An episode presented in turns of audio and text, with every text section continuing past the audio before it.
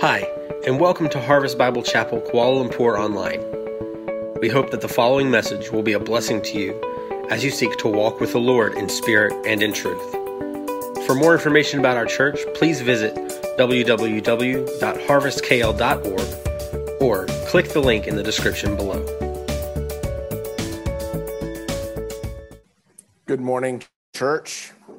I don't know about you, but to hear the voices across the room interceding for those that are undergoing suffering or threat across the world. Um, it, it just, it's a powerful moment.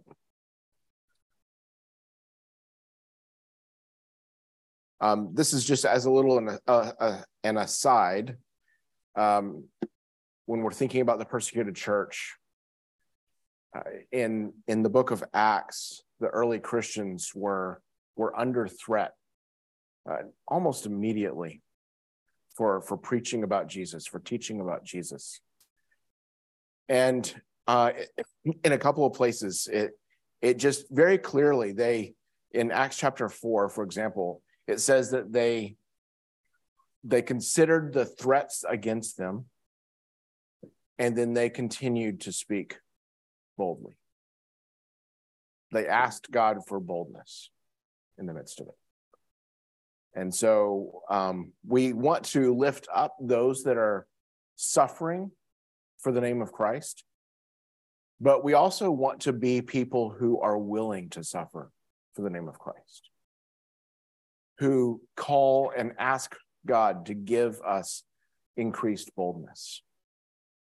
A friend of mine um, he, he, says fairly regularly that he thinks the sweetest worship of God across the world are, is probably in the work camps of North Korea, where there have been people there for decades because of their faith in Jesus, um, willingly, uh, I mean, not willingly, but just with a peace in their heart um, worshiping Christ even in the midst of tremendous suffering.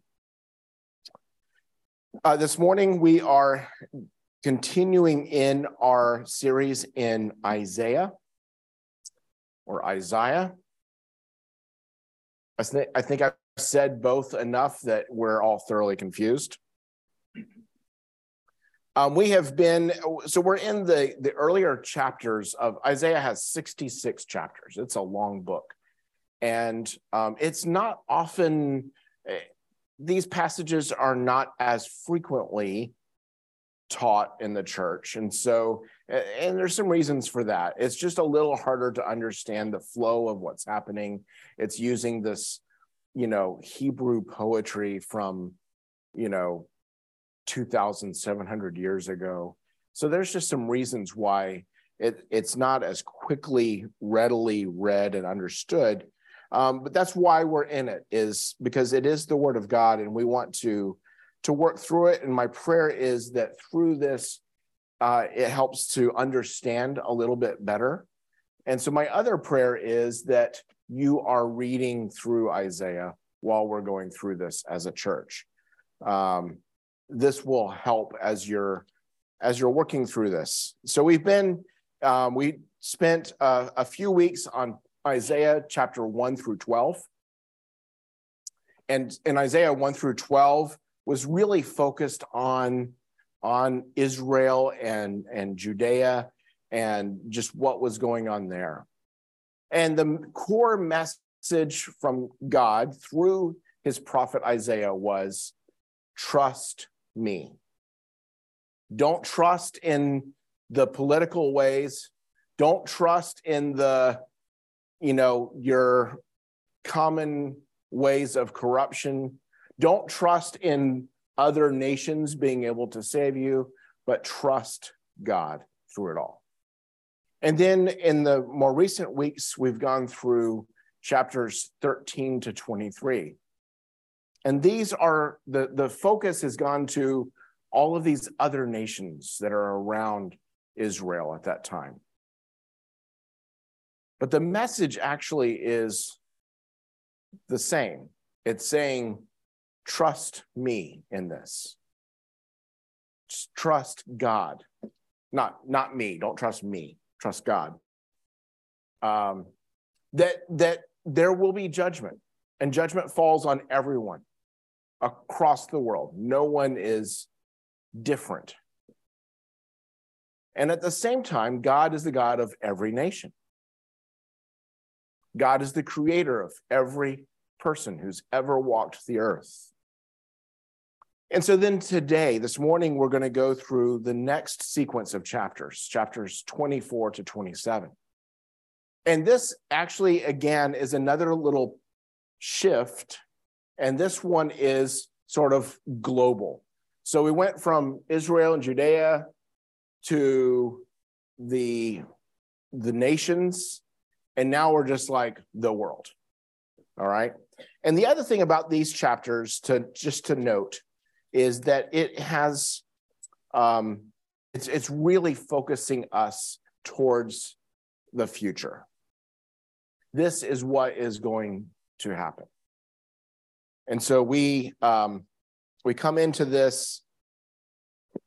Uh, it's a kind of a, there's some weird passages in the, these chapters um, because it begins to give some imagery of the future. In fact, the book of Revelation refers back to these chapters quite a bit. But one of the things that, that you may stand out as you read these chapters is the frequency of the word city in these chapters. Uh, and, and in it, there's a contrast of two cities. And the reason I think Isaiah uses this idea of city is it is really like where humanity or civilization is concentrated. Culture kind of brims out of cities. Uh, not too long ago, a foreign policy magazine issue uh, was devoted to this idea of cities. And it says this the 21st century will not be dominated by America or China, Brazil, or India, but by the city. In an age that appears increasingly unmanageable, cities rather than states are becoming the islands of governance on which the future of the world will be built. Cities have captured our imaginations ever since they, they first were built. And, and strangely enough, even until last century, the lifespan, the expected life of someone in the city was actually lower than in the countryside. And yet people still went to cities. Disease and pestilence spread easily through those dense, unsanitized cities, but still they went. And I think the reason is Cities represent all of our ambition, all of our hope. There's a, a, an old singer by the name of Frank Sinatra, Blue Eyes, he was known as. He sang of the draw of the city. He says, I will make a brand new start of it in an old New York. If I can make it there, I'll make it anywhere. It's up to you, New York. New York, New York. I'm not going to sing it for you. And you can thank me later for that. Or if you prefer a more modern version, Jay Z and Alicia Keys deliver their ode to New York City. In New York, concrete jungle where dreams are made of, there's nothing you can't do. Now you're in New York. These streets will make you feel brand new. Big lights will inspire you. Let's hear it for New York. Both of those songs from different generations still capture the same kind of idea that the city will make me better, and then I will do something incredible in the city. But they tell us a lot about us as people. We put a lot of stock in the potential of the city of the potential of humanity gathered. The inspiration, the energy, the competitive atmosphere, it drives us to improve. I recently met up with uh, a former student of mine who went back to his hometown and then he was back in KL for some some business things. And he was we were in a sort of a busy area near an eco city area. And he was just looking at all the people rushing by going this way and that way people from all over the world. And he said it really is inspiring to be here. He had missed that aspect of life in KL. So we can see it in two ways. Cities become the source of our hope. The language used in these songs almost gives cities the property of a savior. And, and even more significantly, when we do this, cities become about us what do we get out of the city? Frank Sinatra and Jay Z are remar- remarkably similar to the city builders in Genesis 11, where they build a grand city to make a name for themselves. Sinatra and Jay Z are also trying to make a name for themselves. You and I may not be trying to rise to the top of a music scene, but maybe we do aspire to come to the top of whatever it is that we do in our companies, in our professions. We come to the city to take from it, to look for opportunities, comforts, advantages, to, to seek our dreams. It's a subtle thing that happens. But what develops out of that is a love for the city that is maybe out of order with what it should be. In other places in the Bible, it, it, it, doesn't use the word city, it may use the word world.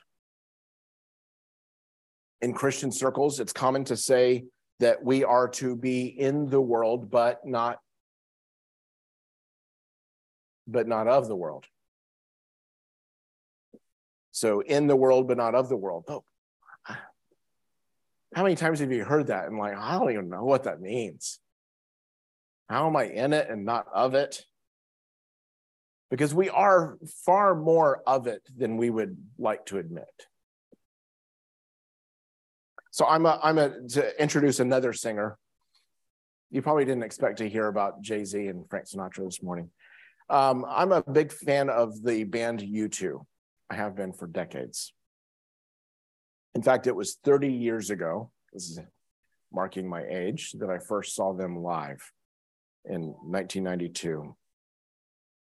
Um, re- just recently, Bono released a memoir. It's actually deals with a lot of faith issues. Bono and two other members of the band U2 made a commitment to Christ in the late 70s.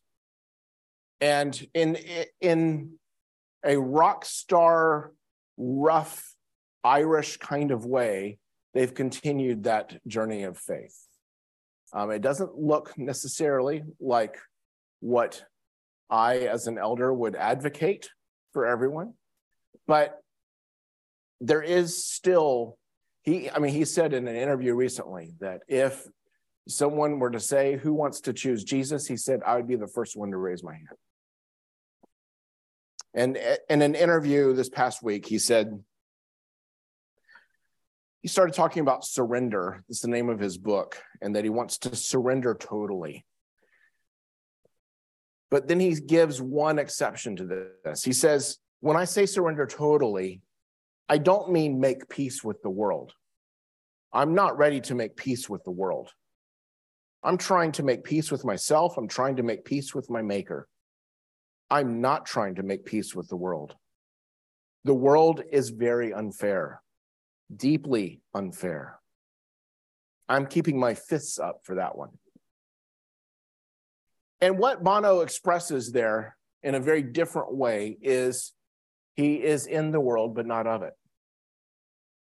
He's recognizing that there are, there's this, the lure of the city has a power over us that is not it's it does not it's not what god wishes for us. It's not what we were created for. It creates an ambition that is not healthy for us. It gives us a pride that is out of place with who we really are.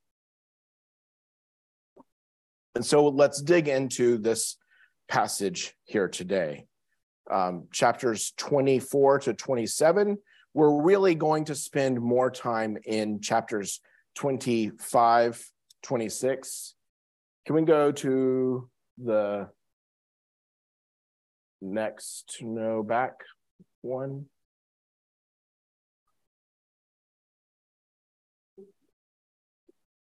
Before that? Maybe after that? Where's the the 24th and 27? Yes, thank you. So this is I'm going to get kind of nerdy here for a second, okay?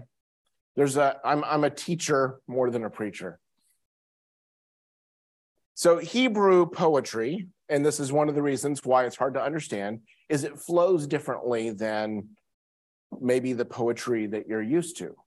And so for I can speak for Western poetry. I can't speak for Persian poetry um, or other poetries. But in Western poetry, it leads, you know, one, two, three, four. It leads, the end is the ultimate thing that you're trying to get to. And Hebrew poetry, it moves towards the center, is the main thing that they're trying to get to. And so if you look at these chapters, again, just kind of just nerd out with me for a moment, okay? Um, so you see like chapter 24 and chapter 27 mirror each other in in the themes that they're covering. And then uh, and and that's a1 a2 b1 b2 and so forth until it gets to the center which is chapter 25 6 through 12 and ultimately what this is saying is it's moving from this place of the whole world is under judgment and let me read, we'll keep it on this slide for a second, but let me read from chapter 24, just two verses, verses four and five. It says this The earth mourns and withers, the world languishes and withers. The highest people of the earth languish. The earth lies defiled under its inhabitants, for they have transgressed the laws, violated the statutes broken the everlasting covenant. Those are pretty devastating words.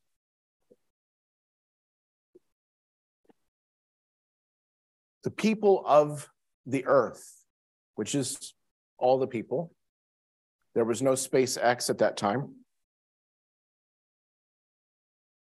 have violated the everlasting covenant. And really, the everlasting covenant is the only one that really matters. And so there's, there's judgment on the earth. The whole earth stands under God's judgment. And there comes a day when they will answer. And so then you see the world repent of this or, or mourn over this, rather. And the sinful world is overthrown and then there's this waiting, and then there's these songs about cities. So we're going to look a little bit about the song of the city, and then we'll move in from there. So think about this in two cities the lofty city and the strong city. So go with me to chapter 26. Chapter 26 of Isaiah. I'm going to read two verses, verses five and six. And this is about the lofty city. For he has humbled the inhabitants of the height, the lofty city. He lays it low, lays it low to the ground, casts it to the dust. The foot tramples it, the feet of the poor, the steps of the needy. We can go through this with a simple acrostic. Cost, C O S T.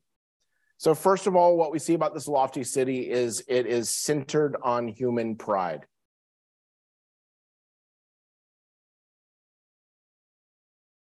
Many of us many people believe they can find happiness through the city or through the things that the city offers. The lofty city thinks it has fortifications that it can provide safety for people. And, and security is a basic need that we have. So we build security walls, we hire security guards, we install security systems, all with the goal of peace. But all the security can't guarantee safety.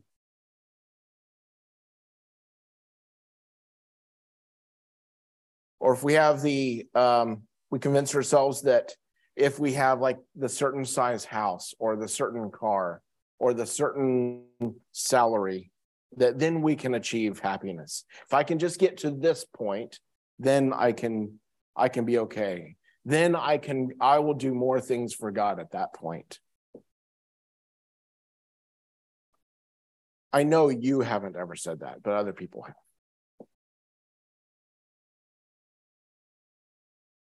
And when we state it so bluntly, it sounds silly. Saying if we have a big enough house or a lucrative job, that it would bring us happiness. Without realizing it, we have bought into this idea that we can buy or build our way into happiness. Have you ever dreamed of having a Porsche? I have. When I was a young boy growing up on Old Klang Road, we had a neighbor who had a Porsche. And one day he invited me to take a ride in the Porsche with him. And, and Porsches have captivated the imagination of young boys for, for many years. Uh, the, the owner of that Porsche was described, you can still remember, he said, you know, most cars you get into, when you speed up, you really don't feel it. And there's special technology that helps you feel it. And in a Porsche, they intentionally didn't put in that feature so that you feel the force when you start to speed up quickly.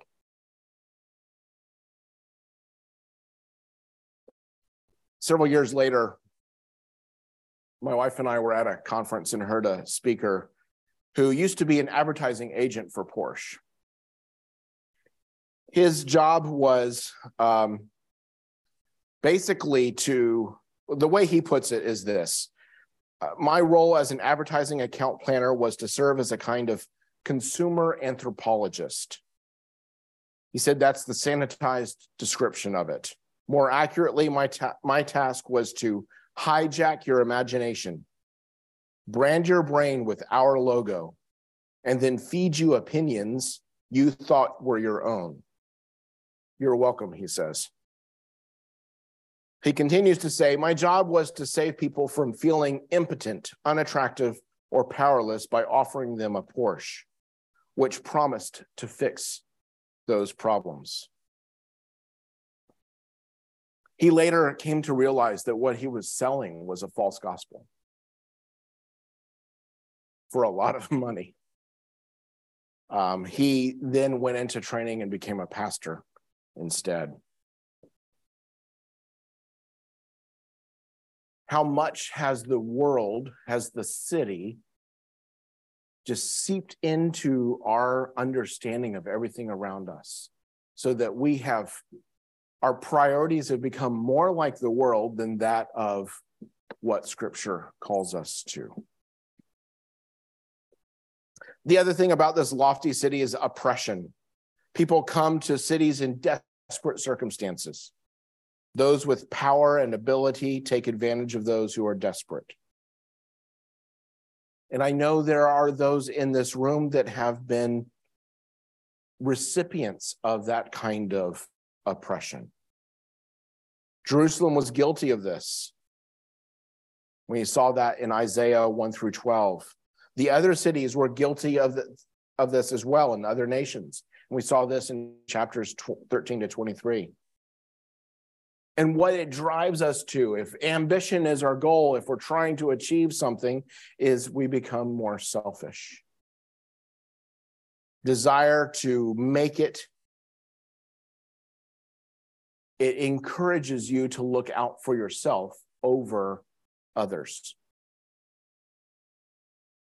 I hear this regularly from those working in corporate environments. The backstabbing that happens in order to get ahead in a company is just way too common. And then fourthly, trample the trample the poor.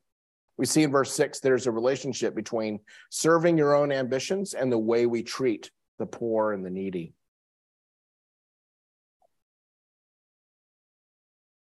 The lofty city may have shiny, tall buildings, glittering malls, but ultimately it is unmasked as a false gospel and is not the hope of humanity. Now we're going to back up again in, in the first four verses of chapter 26. And this is the strong city.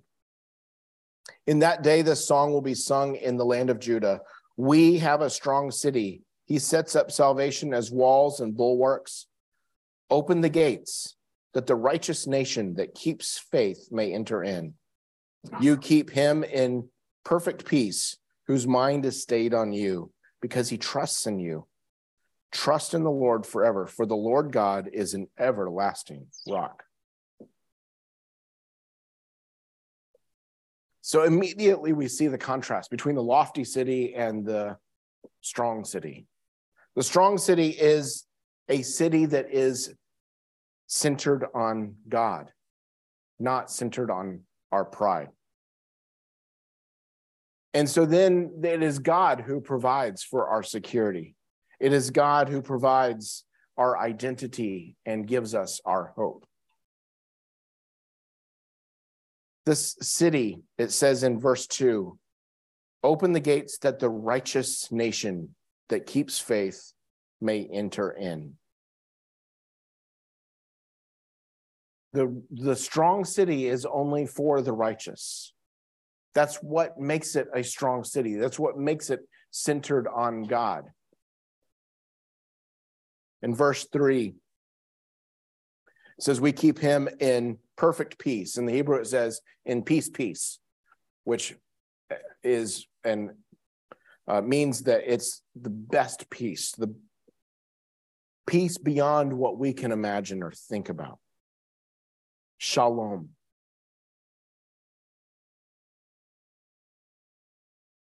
Remember the word shalom, we've talked about this before, is something beyond the word peace really means. When we think of the word peace, we just think, you know, there's not fighting for a little while. But shalom is deeper. It's where there's reconciled relationships between us and our creator, where there's reconciled relationships between us and each other, and even the land around us. It's, it's where we are fully flourishing as God's people. A city centered on God enjoys true shalom. This does not mean that they are suddenly super spiritual or spiritual mutants or anything. It means they now love foreigners and strangers in the in their midst as much as they love themselves. It means that they, when they are making purchasing decisions, they automatically consider how it'll affect their relationship with God. It means they are no longer willing to backstab someone else in the workplace to get ahead, but willing to take a lower job in order to live in perfect peace.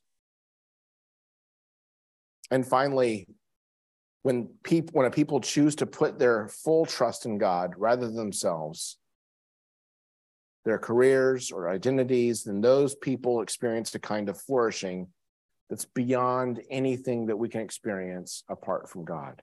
Trust in the everlasting rock.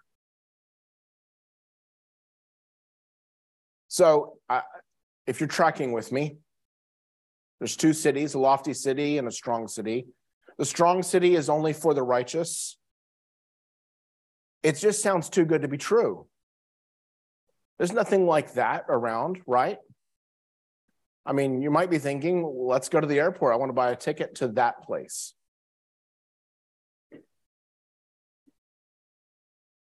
But if the strong city is only open to the righteous,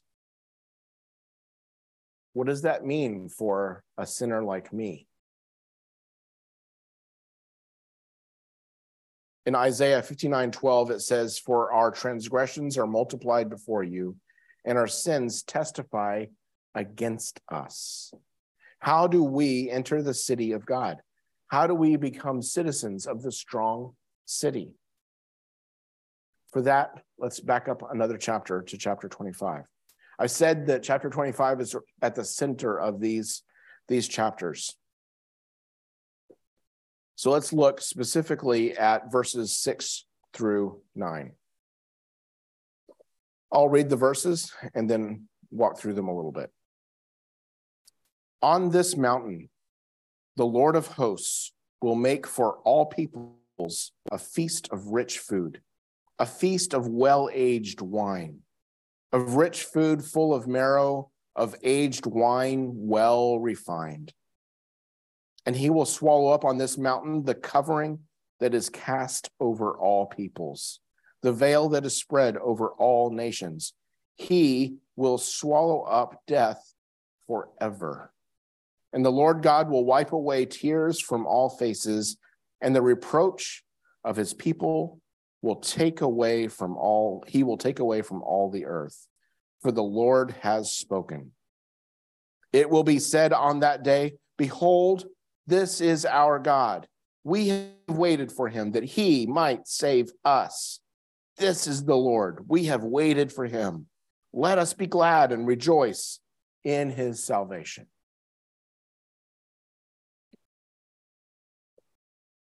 So we're transported to this vision of the future.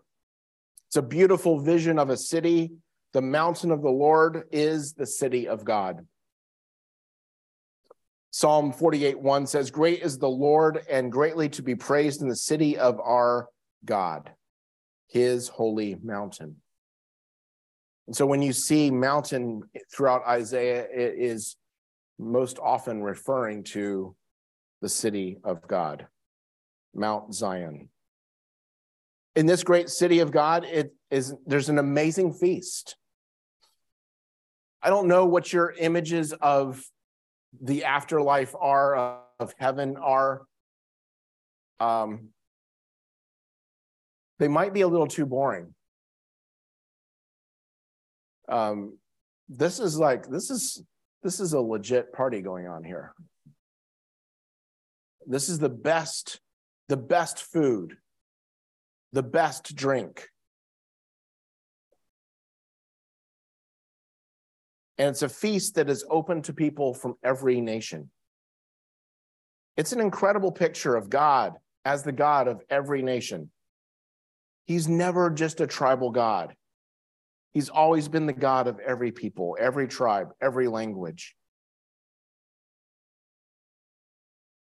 And as we've already discussed, we have been born guilty of wrongdoing. We have been participants in breaking the everlasting covenant. So, as a result, we stand guilty before God. And our guilty status before an infinitely holy God means we are headed for a funeral. In verse 7, it describes the covering that is cast over all peoples all nations. This covering is a burial shroud. In other words, everyone from every nation is heading for death and burial. We stand before God with a report card that keeps getting worse. So, how is it that we see this future image of the nations feasting in the great city of God? Simply the most amazing thing happened. God Himself swallowed up death forever. Jesus, the God man, came as one of us, lived the first righteous life in human history. He became the perfect sacrifice for us through dying on the cross, willingly taking our sin, our disobedience, our unrighteousness, he took it on himself. He was put to death and he overcame death, swallowing death forever, so that we might enter God's great city, not only as citizens, but as members of God's royal family. We have a seat at that table of that royal feast, that wedding feast. We enter the strong city by putting our total trust in the mighty and miraculous work of Jesus, the Messiah, the Savior of the world. If you have not done that, I would urge you this morning to consider it. The Bible is clear that our future is bleak without putting our lives in God's trustworthy hands.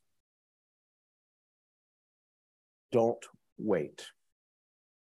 For those of you that have done this, that have put your faith in God's hands, I've got good news for you. You are already citizens of God's strong city. And there's going to come a time when God's strong city is going to come to full in full fruition, fully in place. In the meantime, we have something sort of like dual citizenship.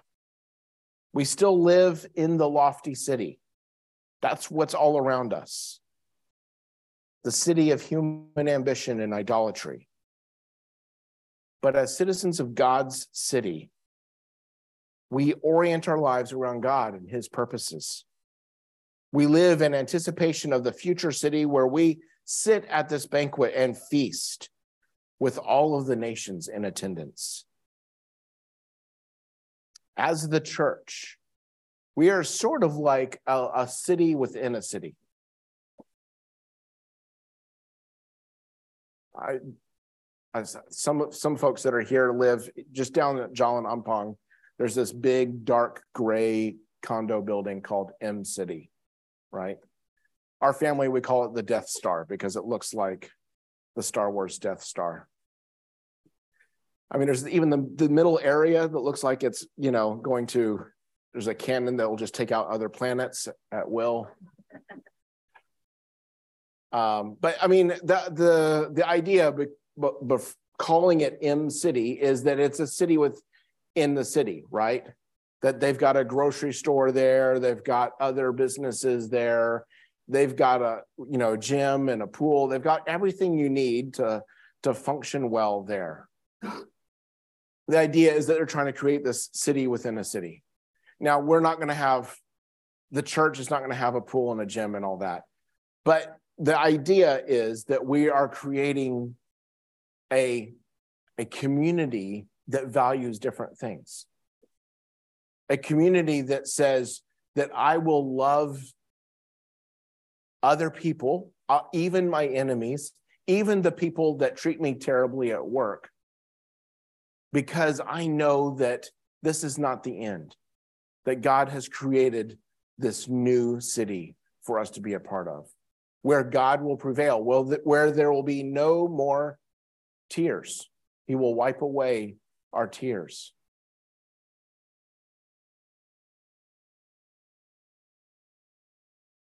And we are to present to the city around us this alternative city we are to demonstrate what it means to be part of something different. We don't have to lower ourselves to this world of this rat race kind of world. So, what does this mean for us today? How do we live as citizens of the strong city in the midst of the lofty city? First,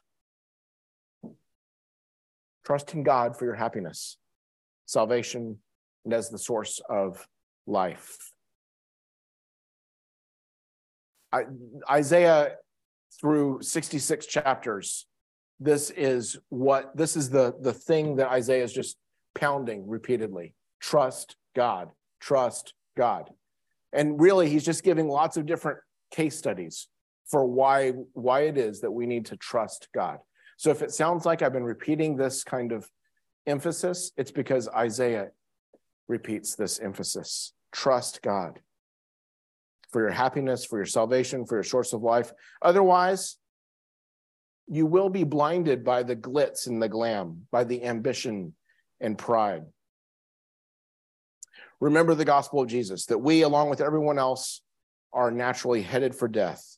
God has restored us by sending Jesus to overcome death itself through his death on the cross and victorious resurrection back to life. So we want to frame our thinking with God's word. Read it, meditate on it, study it, memorize it. Secondly, love your love and serve your city and all the people in it. The lofty city is one that tramples the poor. As God's people, we want to do the opposite. We want to love the poor well. We want to love those that have been trampled upon. We want to, to embrace those that have been betrayed by others. Thirdly, invite the nations to enter the strong city through faith in Jesus. The church is an outpost of the city of God within the city of man. We are to shine the light of the gospel in every way to the surrounding nations.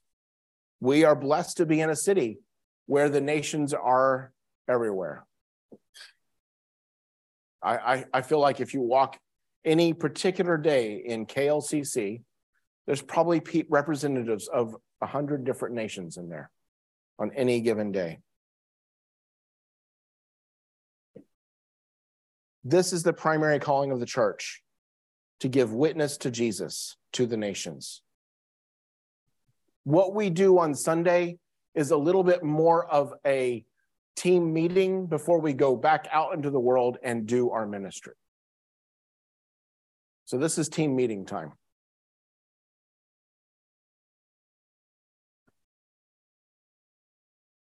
Going back to Isaiah, Isaiah takes his readers through 200 years of Israel's future history.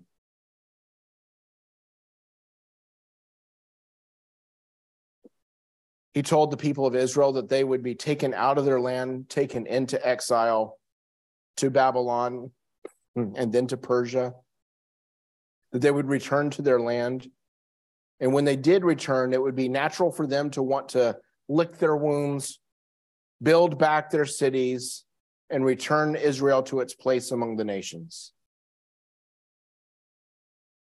In other words, this temptation to go back to this city, the, the lofty city idea, is a continual temptation for us. In Isaiah 49 6, it says, they're told not to limit their focus to themselves. It says this It is too light a thing that you should be my servant to raise up the tribes of Jacob and to bring back the preserved of Israel. I will make you as a light for the nations, that my salvation may reach to the end of the earth. In other words, Israel was challenged not just to think about their nation, they were challenged to be a light to the nations. So, will we as harvest be a light to the nations? Will you join me in prayer?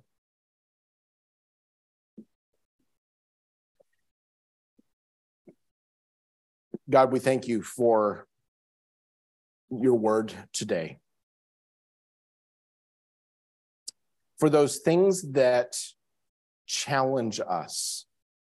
God, I pray that you would give us ears to hear that if we have been proud, if we have been selfish, if, if we have trampled on others to get ahead, if we have allowed ambition or love of the city to eclipse our love for you and our love for others. Father, we repent of these things. Help us see where we have um, allowed these things to take too much of a hold in our heart. And so, Father, we come to you. We ask that you would build within us greater faith and greater trust to, to see you at work that you ultimately give us peace that will transform our lives. And God, we pray that we would not just, it would not just stop with us, but that you would use us to convey this peace, the good news of Jesus Christ to everyone we encounter, so that more and more might be part of this strong city, so that others will no longer have to live under this burial shroud. Father, we thank you for life eternal. God, we pray that you would use us to invite others to join us in it. It's in Jesus' name we pray. Amen.